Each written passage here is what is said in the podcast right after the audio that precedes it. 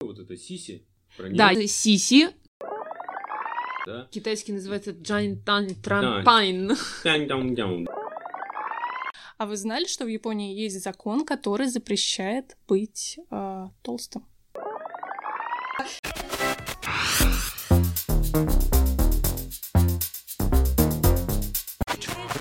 Физкульт, привет, дядя! Салям алейкум! А что Динамо бежит? Все бегут. Привет! С вами «Динамо бежит» – подкаст беговой школы «Джекстер». Тут мы рассказываем истории об интересных людях, которые живут, работают и бегают. Меня зовут Лера, я тренер беговой школы «Джекстер». А помогать мне сегодня будет записывать подкаст Сергей, старший тренер нашей школы. Сергей, привет! Привет, привет! А в гостях у нас сегодня Катя Киреева. Катя, привет! Привет!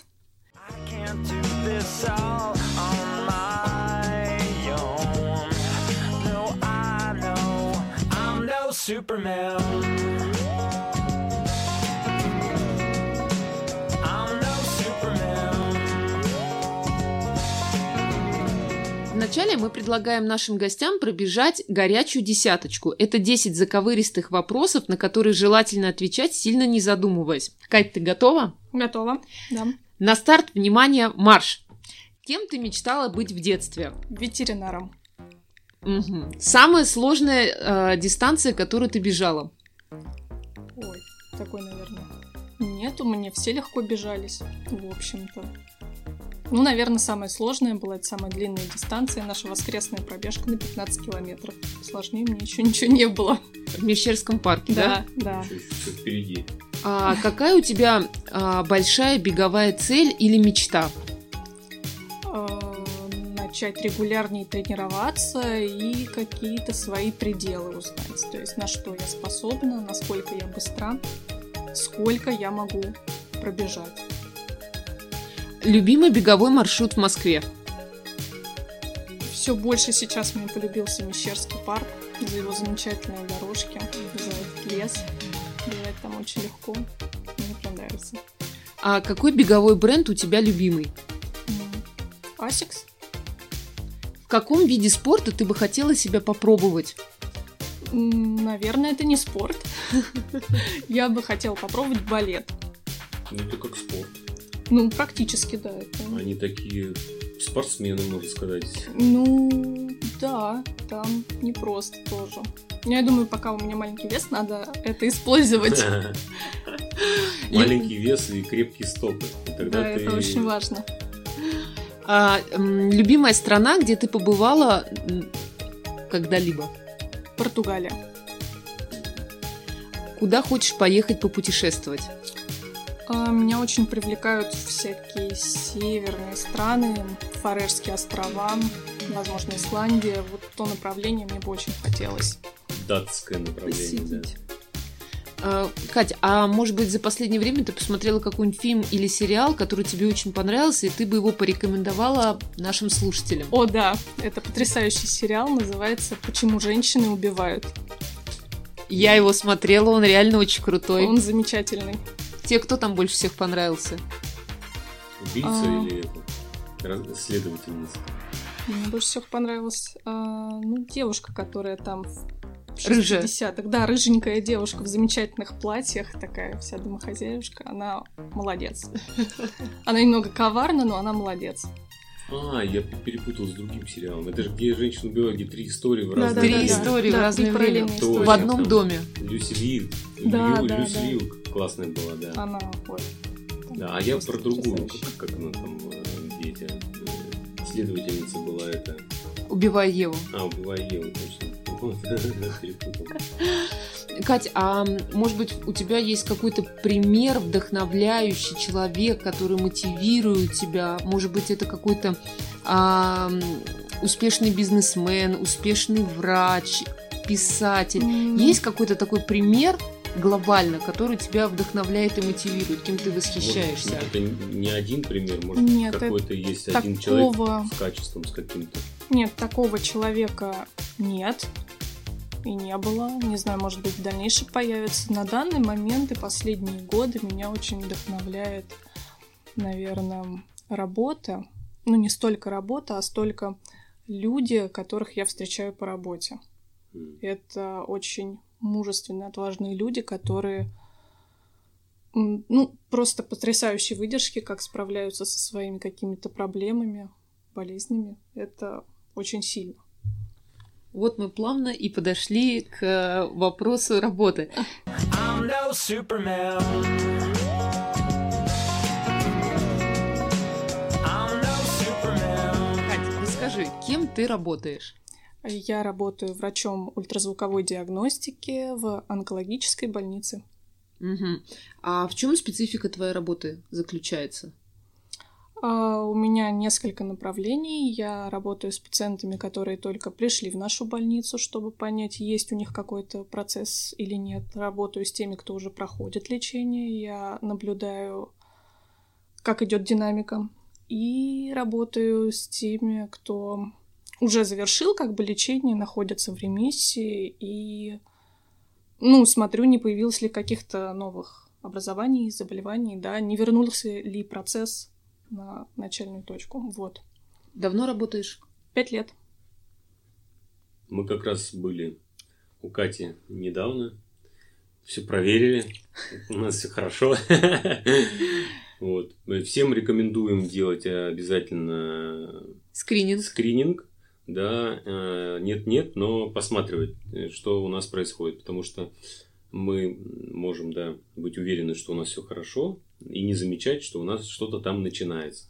И вовремя выявленная какая-то такая штучка, она спасает жизнь. Вот, поэтому занимайтесь не только спортом, но еще себя... Диагностируйте. Да. Кать, а как часто надо делать вот такие скрининги? Ну, в среднем где-то раз в год, не реже. Не, не реже раз в год. Да. Угу. А вообще с возрастом... Э, так сказать, э, вероятность возникновения каких-то э, раковых там клеток, опухолей становится больше? Такой зависимости на данный момент нет. Сейчас э, все онкологические заболевания, очень многие, которые раньше были как-то связаны с более зрелым и старческим возрастом, сейчас они очень сильно помолодели. То есть нет такого, что вот ближе к пенсии этим надо заниматься. Нет, это болезни, которые начинаются от восемнадцати лет и старше. А с чем связано? Этиология пока что не изучена. Есть различные гипотезы касательно гормональных нарушений, наследственной предрасположенности, каких-то внешних факторов, но конкретики никакой пока что нет. Это образ жизни влияет на это? Безусловно, влияет. Есть э, люди, которые как-то больше, наверное, уделяют времени и своему здоровью, да, своему какому-то физическому состоянию. Есть те, э, люди, которые это делают меньше, но по большому счету никто ни от чего не застрахован. По твоему мнению, какая доля вот именно образа жизни влияет, ну вот если брать сто процентов, вот есть наследственное и вот прям образ жизни. Ну, то есть, что мы подразумеваем что под больше... образом жизни, как, как, какой это должен быть неправильный образ жизни, да, то есть это угу. наркотики, алкоголизм, или это там Безусловно. переедание, или что влияет, Безусловно. сидячий образ жизни. Вот твоя доля вот именно того и того. Ну, практически все влияет в какой-то степени, да, это скорее, скорее такое что-то... собирательное, да, то есть э, гиподинамия, да, малоподвижный mm-hmm. образ жизни, это сейчас очень распространено, потому что, ну, мало люди двигаются на работах, да, это редкость, скорее. То есть, в принципе, у тебя на УЗИ да. в основном полные достаточно, люди, да? да, да, да, то есть люди с избыточным весом составляют очень большую долю моих пациентов. Ну, в принципе, получается, можно сделать было бы такой вывод, да, то есть приходит человек, с заболеванием, да, угу. и ты, ты узнаешь, у него кто-то болел, грубо говоря, раком из родственников. Если не болел, значит образ жизни. Ну, можно же так. Если кто-то болел, значит наследственное. Ну, когда как. Когда как здесь... То есть сбой может произойти прям... Это может быть просто гормональный сбой даже у обычного человека. Но он же не может у здорового человека произойти сбой. Сильно здоровый человек, который занимается своим, ну, там, физическим состоянием, да, следит за всем, за весом, он может просто перенервничать на работе, вот он будет этот сбой. Mm. Да. Стрессу. То есть есть стресс, да, есть неправильное питание, есть э, всякие там, ну, как я сказала, уже гормональные нарушения. То есть этих факторов, их достаточно много. Mm-hmm. Ну, просто при наличии какого-то одного проще зацепить все остальные. Ну да, в принципе, вот как одно произошло и ну, пошло. Ну да, да, ну, то, то есть это идёт по цепочке. Ожирение, да, допустим. Как говорят, беда не приходит одна. Ну да, ну вот смотри, даже да. Тут уже простой пример ожирения. Жировая ткань по себе, она тоже гормо- гормоны выделяет. Я забыл какие, то есть там что-то вроде вносит какие-то изменения, нет? Жировая ткань, она... Как, как бы плоха тем, вот почему там у mm-hmm. крупных людей возникают всякие гормональные нарушения, потому что она на себя оттягивает большое количество гормонов, те, которые нужны для организма, и эти гормоны, они просто не поступают к клеткам-мишеням. Mm-hmm. Отсюда диабет, потому что это, этот инсулин mm-hmm. он есть, он просто уходит не туда. Я понял. Вот, опять же, всякие гормональные нарушения, бесплодие, импотенция, угу. да, потому что гормоны-то есть, они просто расходятся не по тем местам, и получается вот проблема. Кать, да. Вот смотри, мне тридцать один год, вот что бы ты посоветовала тридцатилетней а, девушке проверить в первую очередь на УЗИ? Какие риски в моем возрасте, какие риски и риски чего? А, риски... Рак щитовидной железы, между прочим, это достаточно молодой рак, который очень часто как бы поражает молодых людей. Потом рак молочной железы, это тоже не является чем-то таким возрастным, это свойственно как и молодым девушкам, так и совсем уже, ну, там, зрелым женщинам. Ну, это не связано с менопаузой, с какими-то такими, хотя и с ней тоже. То есть это тоже проблема очень актуальна. Потом, ну, это гинекологическая сфера, да, то есть регу... регулярное, не совсем регулярное посещение гинеколога, это нужно всем. То есть раз в год это такое, как бы вот все должны взять себе за правило. И мужчинам? У мужчин чуть-чуть другое, там лет после тридцати пяти стоит сдавать а, ПСА.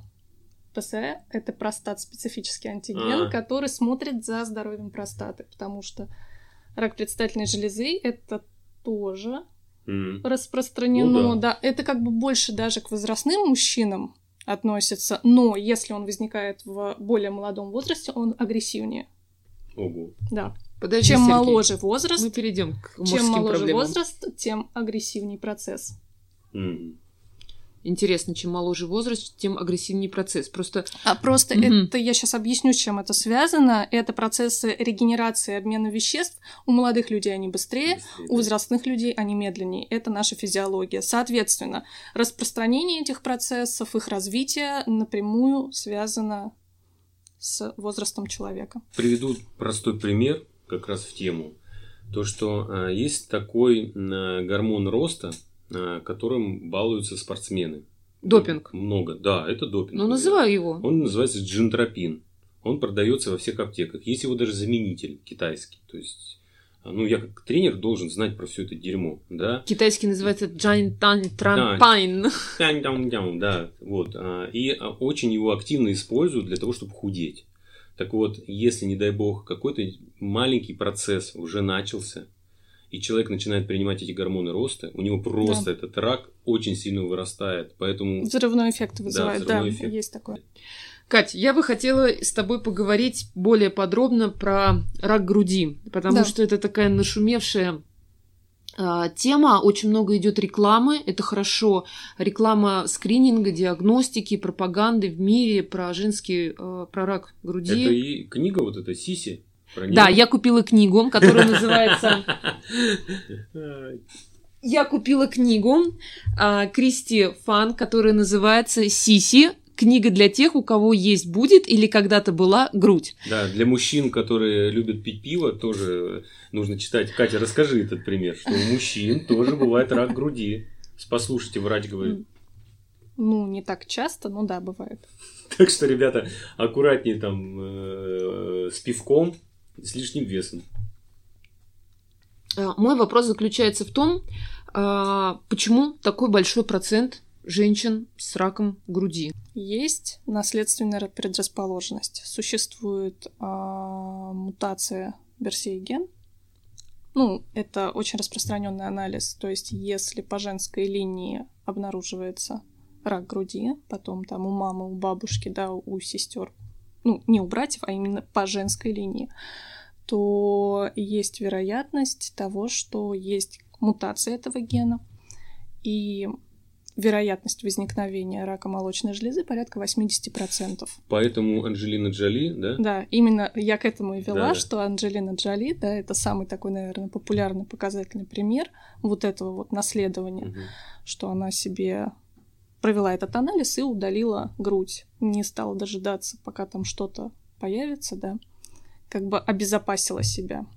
И на самом деле это, это большое, хорошее волевое решение, потому что иначе процесс бы был достаточно непростым для лечения. Это такая очень агрессивная форма. Я согласна, я приведу в пример э, животных. Не, не знаю, корректно ли сравнивать людей и животных, но, в общем, если э, брать собак, кобельков, да, и у них находят какую-то патологию, э, то их кастрируют, и это нормально. В мире собак, э, в мире заводчиков собак это считается нормально. Более того, импланты продаются с яичками, э, специально э, делаются, чтобы когда хозяин идет, вот эти яички болтаются, и вот как бы хозяин идет, у него такой кабель идет. Это вот факт. Как интересно. Я не слышала. Ну, потом, опять же, есть... Помимо мутации есть еще такие факторы, как какая-то хроническая травматизация. Ну, mm. то есть это какое-то тесное да. белье, тесное белье, oh. пушап, косточки. Да, это сейчас очень многие производители как раз от этого отходят. Но да, это как бы является хронической травматизацией. Это не есть хорошо. Вот. То есть тесное белье, это как, да. когда ты его, если ты снимаешь белье, у тебя остаются следы, это травматизация. Ну, грубо говоря, да, следов быть не должно. Угу. Я поняла. Вот есть такое исследование, где, по-моему, исследование проводили то ли в Китае, то ли в Японии. Я помню, что это были азиатские женщины. Mm-hmm. Вот. У них, между прочим, просто в культуре нет такого носить что-то тесное и неудобное, и у них процент заболеваемости всего лишь два процента на популяцию. Mm-hmm. То есть это совершенно потрясающие результаты, да, то есть случайность ли это, или это как-то с нацией связано. Но такое исследование есть, и да, может быть, это не напрямую, как бы зависимость, да, но стоит задуматься. То же самое слышала про африканских женщин, что у них тоже низкий процент рака груди, именно из-за того, что э, в Африке очень мало женщин носит белье. И действительно, мы были в Кении, в глухой деревне, город Итен, ну это маленький городочек Итен, Итен, Итен извините, Итен. Итен, это, чтобы вы понимали, ну не знаю, какой-то городочек там на... пару тысяч жителей, и вокруг этого Итена есть маленькие такие дремучие деревушки, и ты идешь мимо этих деревушек, и все женщины без белья, вне зависимости от размера груди и возраста. Вот, конечно, грудь растягивается, потому что у женщин более взрослого возраста это просто э, до пупа, как говорится, но э, вот, а скажи мне, а то, что грудь растягивается, да, это как бы не есть хорошо или только с, с статистической стороны? Нет, нет.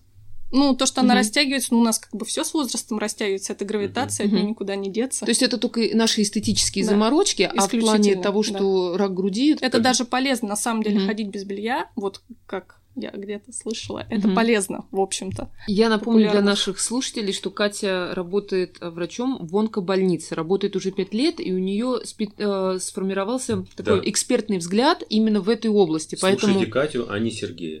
Так, Кать, подытожим. Значит, белье носить без косточек, мягкое, по размеру, ну, не утягивающее. Все грудь. Мы женщины, на самом деле, разные, у каждого есть какая-то... свое что-то комфортное, любимое и так далее, совсем без косточек и без этого, может быть, кто-то просто не может обходиться там из-за работы, каких-то официальных встреч, да, может быть, это просто неприемлемо, но ограничить, минимизировать эти риски, то есть, в общем-то, можно что-то более удобное, То есть это не в давящее. Наших руках. Вполне, да. да, это вполне возможно. И ежегодный скрининг да. молочных желез, так да. сказать, груди. Угу. Девчонки, делайте, записывайте, это очень важно. I'm no Superman. I'm no Superman. Илья, давайте перейдем немножко к бегу. Я немножко как бы с тобой знаком, да, поэтому я задам такой вопрос, зная, как у тебя дела происходят в больнице, да, mm-hmm. и что у вас вообще у врачей со спортом. Как я понимаю, очень мало врачей занимаются спортом, в том числе бегом особенно, да, а ты одна из немногих, кто вот именно бегает, да, вот ты можешь рассказать, почему ты начала бегать, и как ты думаешь, почему многие врачи не занимаются спортом, потому что я, по сути, когда у тебя был в больнице, я видел, ну, врачей, которые, как бы, надо к нам срочно на тренировки, потому что они очень тучные, грузные, э, лишний раз по, по лестнице не спустятся, да, тот случай, когда там врач один сказал, что нет, нет, лестница для меня это слишком серьезно, давайте подождите на лифте, потеснимся, и тому тому подобное. Как бы объяснить? Начни с того, почему ну, ты начала бегать. Ну, прежде всего, э, ну, я начала бегать, потому что мне нужна какая-то физическая активность. Она мне, в принципе, необходима. Вот. Чтобы нормально себя чувствовать, в нормальном настроении находиться, нормально питаться, нормально спать. Да, иначе, ну, просто работа вызывает все-таки стресс. Местами это сильный стресс. Я не всегда могу сама справиться с этим стрессом, потому что, ну, эмоционально я очень такой эмпатичный человек, и когда я вижу какие-то, ну, совсем какие-то сложные, нехорошие случаи, истории людей, мне очень тяжело. Вот, ну и физическая активность, спорт, и в частности бег, мне просто помогает, э, ну, справиться с этим. Не знаю, вот. Другим, э, ну, как бы... Иначе, если бы я не пошла бегать, если бы я не занималась собой, у меня бы была такая не самая приятная ситуация, когда... Ну, врачи — это не очень здоровые люди, я тебе скажу. Очень нездоровые люди в том отношении, что это как сапожник без сапог, то есть он может кого-то лечить, наблюдать и так далее, но когда доходит а, как бы до своего здоровья, это, на это закрываются глаза, да. То есть от большого стресса, от каких-то там... напрягов на работе. Люди просто, ну, заедают стресс. Угу. Ну, какие-то вредные привычки появляются. Угу. Иногда даже это уходит в зависимости, да, то есть какие-то угу. алкогольные, не только. Вот.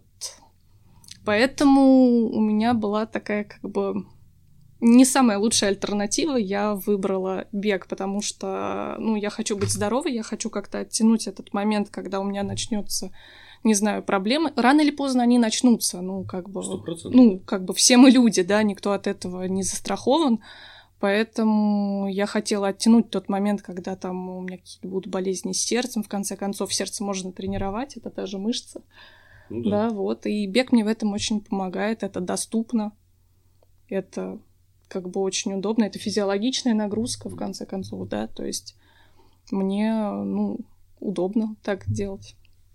Ну, это просто, на самом деле, да. То есть... Про физиологичную нагрузку мне очень понравилось. Я в последнее время часто использую это слово, и я поняла, что те виды, где нагрузка физиологична, она естественна для человека, это вот спорт про здоровье. То есть, mm-hmm. допустим, гребля, каноэ, когда ты стоишь на одном колене и складываешься практически пополам, когда делаешь мах, чтобы сделать грибок, это не физиологичная нагрузка, это нагрузка, которая в конечном итоге тебя разрушит. Но, допустим, бег, да, бег, плавание, ходьба – это физиологичная нагрузка. Если не баловаться с объемами, то эта нагрузка оздоровит тебя, она принесет ну, тебе только здоровье. Я дополнил бы, да, то есть плавание – это не физиологичная нагрузка, потому что в плавании это другая среда. Мы живем не в водной среде. Водная среда, она более плотная, да? Пловцы профессиональные от очень длительного плавания, у них вытягиваются сухожилия, да? Сухожилия крепятся в районе суставов, да? Они, по сути, мышцы, они каким-то образом, ну, не только связки, но и мышцы в том числе стабилизируют эти суставы. И сухожилия настолько вытягиваются, что потом они уже выйдут... Для плавания это good, да, это очень круто, что такие гибкие, получается, гибкость, да, а когда они выходят на сушу, да, то они испытывают проблемы, да, и многие даже, э, кто к этому сильнее всего подвержен, да, они стабилизировали эластичными бинтами, различными супинаторами, да, стабилизировали все суставы, иначе у них там просто беда начиналась. Поэтому э, плавание, оно как бы полезно, как, как сказать, я э, читал одну книгу, где говорилось, самый полезный физкультура, самая полезная физкультура, это разнообразная физкультура. Казалось бы, только если бегать, казалось бы, это полезно. Да, это полезно, но это до поры до времени. До тех пор, пока у тебя мышцы могут выполнять правильные движения. Да? Ну, вот если мы берем, ну, так вот вкратце, да, у нас есть двигательные мышцы, да, типа агонист-антагонист, да, то есть, которые двигаются. Есть мышцы стабилизирующие, да, допустим, тот же таз, он должен быть стабилизирован для того, чтобы та же ягодичная мышца делала отталкивание, да. Есть мышцы-фиксаторы, которые исключают движение. Допустим, поясница, она должна быть зафиксирована, она не должна двигаться. То есть, и тогда в, в комплексе у тебя идет правильное движение. Как только у тебя там э, начинаются там, стабилизаторы перестают работать, да, к примеру, то у тебя начинаются лишние движения, у тебя уже, ты, как бег уже не экономичный, плюс у тебя начинается перегрузка каких-то одних мышц, недогрузка каких-то других мышц, ну так вот, если, может быть, я неправильно терминологию, все это ведет к тому, к какой-то определенной травме. И чем дальше ты будешь бегать, бегать, бегать, бегать, этот дисбаланс будет накапливаться и где-то будет аккумулироваться перегрузка. К чему это? Что когда ты много бегаешь, у тебя уже начинает болеть, и ты понимаешь, ты сделал ОФП, укрепил мышцы, включил стабилизаторы, хоп, тебе легче стало, у тебя уже ничего не болит. Перестал делать ОФП, опять болит. Это касается не только ОФП, это еще касается растяжки. Потому что у нас проблемы начинаются как? Одна мышца укорачивается, другая ослабляется. Пошел дисбаланс. Соответственно, мы должны растягивать одни мышцы, укреплять другие мышцы. Мы приводим себя в баланс, и мы можем бегать. И бег тогда не будет приносить какого-то разрушительного действия, если там, конечно, нет проблем с техникой бега. Ну, так вот я вкратце. Катя, а расскажи про свой беговой опыт, про свою беговую историю. Ой, началось это давно. У меня, как и у многих, наверное, был негативный опыт в школе.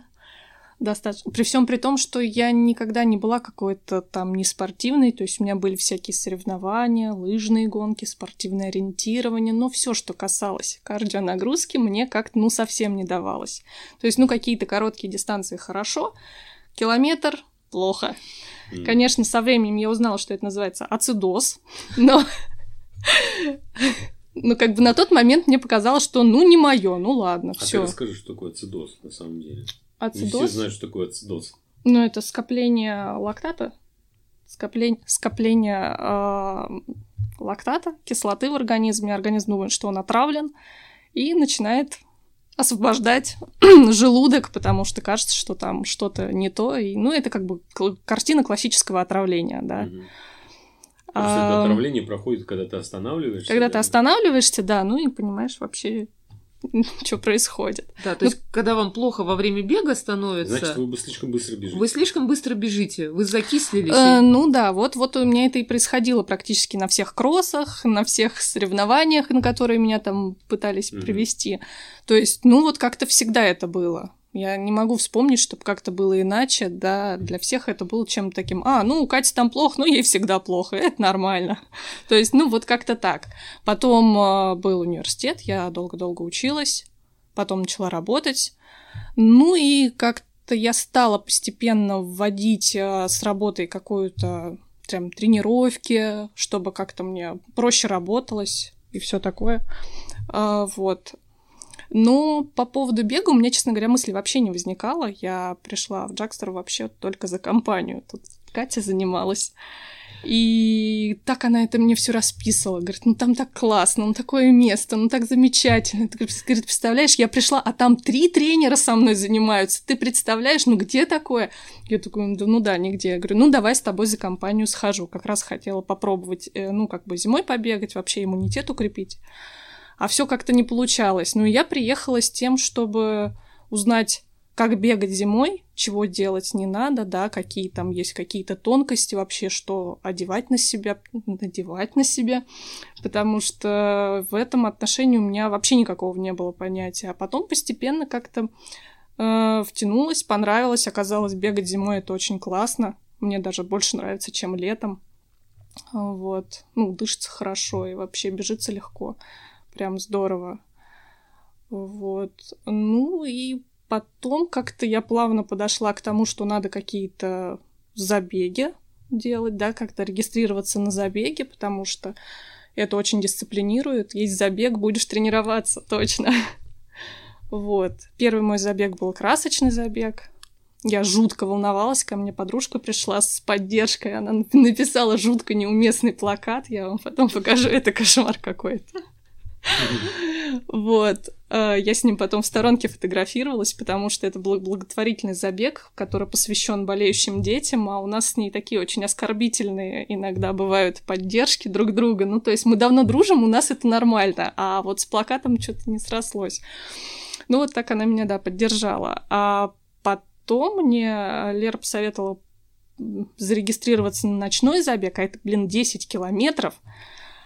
Я думала, она погорячилась как-то, что-то она меня недооценивает, и вообще я думаю, думаю, ладно, ну не добегу, ну ладно, дойду, в конце концов, но на всякий случай в сумку с собой пакетик упаковала, мало ли что, чтобы там не опозориться где-нибудь на дистанции, ну, как ни странно, очень легко прошел забег, здорово. Ты я... быстро пробежала? Я выбежала из часа, да, это была моя первая десятка, и пока последняя. Ну, через неделю Катя побежит опять ночной забег. Да, надо повторить. Посмотрим, что из этого выйдет. Много времени прошло. Я надеюсь, что получится хотя бы так же пробежать. Я в этом году меньше тренировалась из-за самоизоляции и всех карантинных мер. Ну, посмотрим, что будет.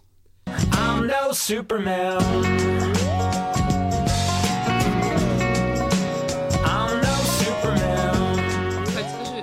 Тебе дает бег, тренировки? Много чего дает.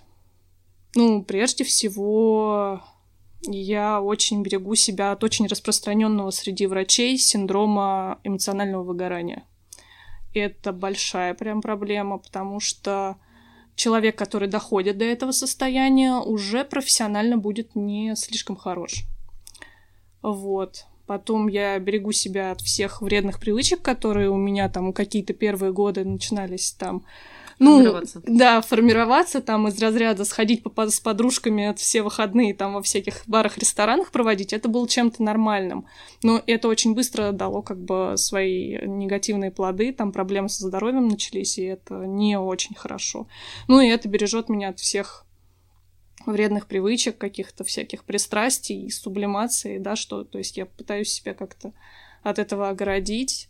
Ну и вообще, как бы, я классно себя чувствую, хорошо выгляжу. Мне косметолог, кстати, комплимент сделал, сказала: о, такая кожа, м-м, сколько тебе лет? Я такая: тридцать, вот ты молодец. Сколько младенцев ты выпила.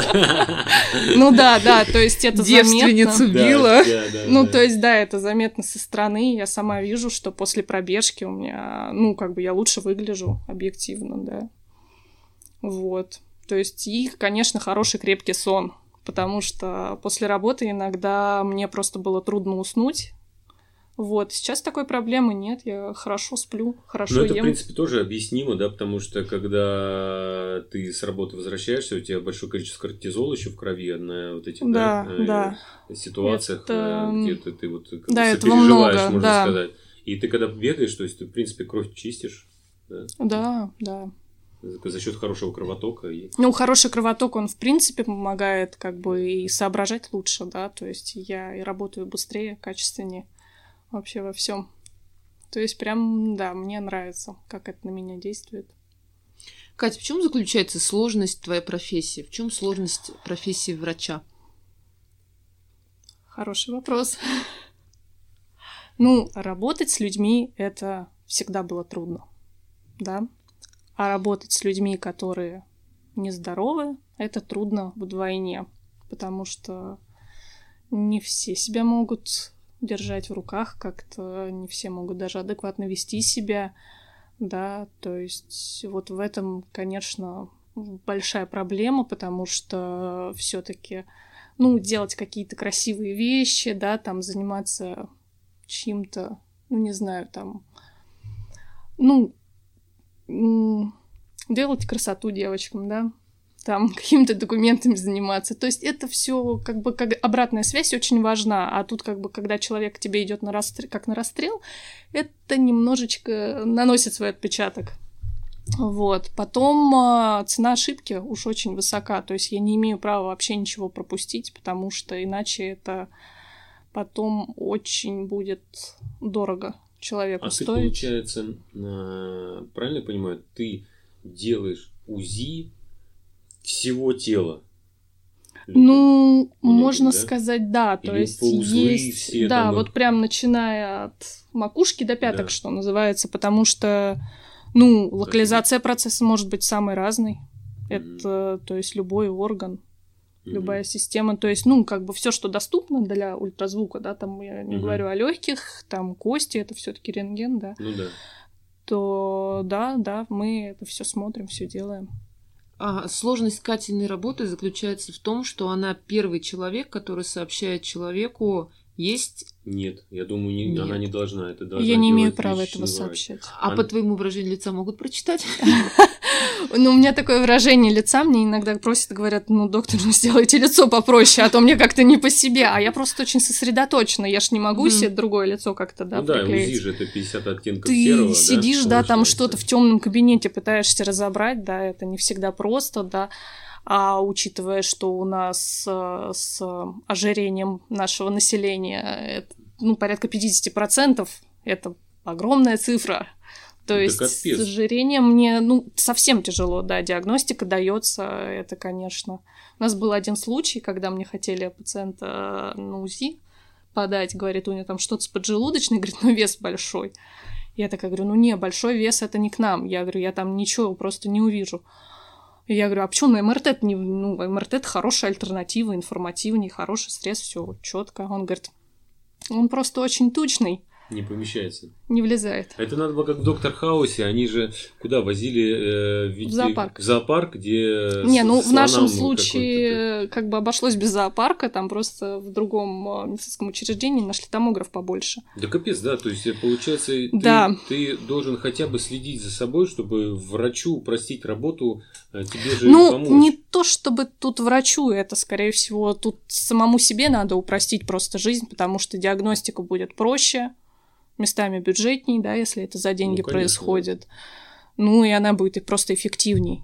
Кать, а я не понимаю, ты за слоем жира ты не видишь органов? Аппарат не видит такой большой слой жира, что аппарат не видит органов? Ну, у каждого датчика есть свое разрешение, и оно, да, оно ограничено. То есть, эта толщина там у одного датчика четыре сантиметра, у другого семь-восемь. То, что толще восемь сантиметров, это просто расплывается, конечно. Вот вы в одном из выпусков говорили, mm-hmm. что Япония – это самая бегающая страна. Есть же такое, правильно? Ну, Ничего не... да, ну да, одна да, из, да, одна да, из, очень да, бегущая. Очень.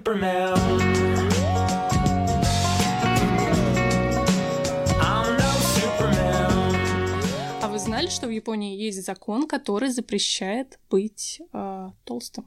Ого. Да. Mm. Я сначала думала, это Интересно. шутка какая-то, но у меня там, да, друг, который ездит часто в Японию по работе, я говорю, это вообще, это как? Он говорит, да, это действительно так, это есть такой закон, и вот, и там прям работодатели следят за своими сотрудниками на всяких диспансеризациях, там проходят измерения талии, если вдруг сотрудник... уходят от нормативов, его принудительно, добровольно-принудительно направляют на курсы, где ему там дают диету, физические упражнения. Возможно, это бед. Может быть, это такое совпадение? Да. Ну, вот у нас Гена был на подкасте, который в Японии прожил, там сколько, три года, да, если не изменяет память. Вот. Там же у них, вот если брать Токио, там есть эти, ну, грубо говоря, как районы. И Гена говорил, что там в каждом районе там свой марафон всегда, вот все как бы такие районные. То есть мы говорим тут у нас, что в Москве, у нас там один марафон московский, да, и все, в Москве вроде марафонов нету. Будет еще э, Парк Победы, марафон, который э, организа... организует э, московский спринт, который делают ребята. А, ну, ну вот. Федерация, там, ну, да. Окей, вот, ну редко. А там марафоны чуть лишь не каждый месяц. Вот, и э, я молчу про сколько половинок, сколько всяких пятерок э, и тому тому подобное. И в этом плане у них вот этих мероприятий большое-большое-большое количество. И японцы, им прям нравятся вот такие вот виды, где вот... В Японии очень популярен бег, да. Но это традиционно, это у них в культуре. Ну да. Это не что-то такое, как, да, это как тренд, да, допустим, это у нас в последнее время бег стал каким-то достаточно популярным явлением, а там у них это как само собой разумеющееся. Ну да, если не брать именно советское прошлое, да, где там это как типа такая полуобязаловка и такая, а у нас сейчас немножко другая, другая волна занятия спорта.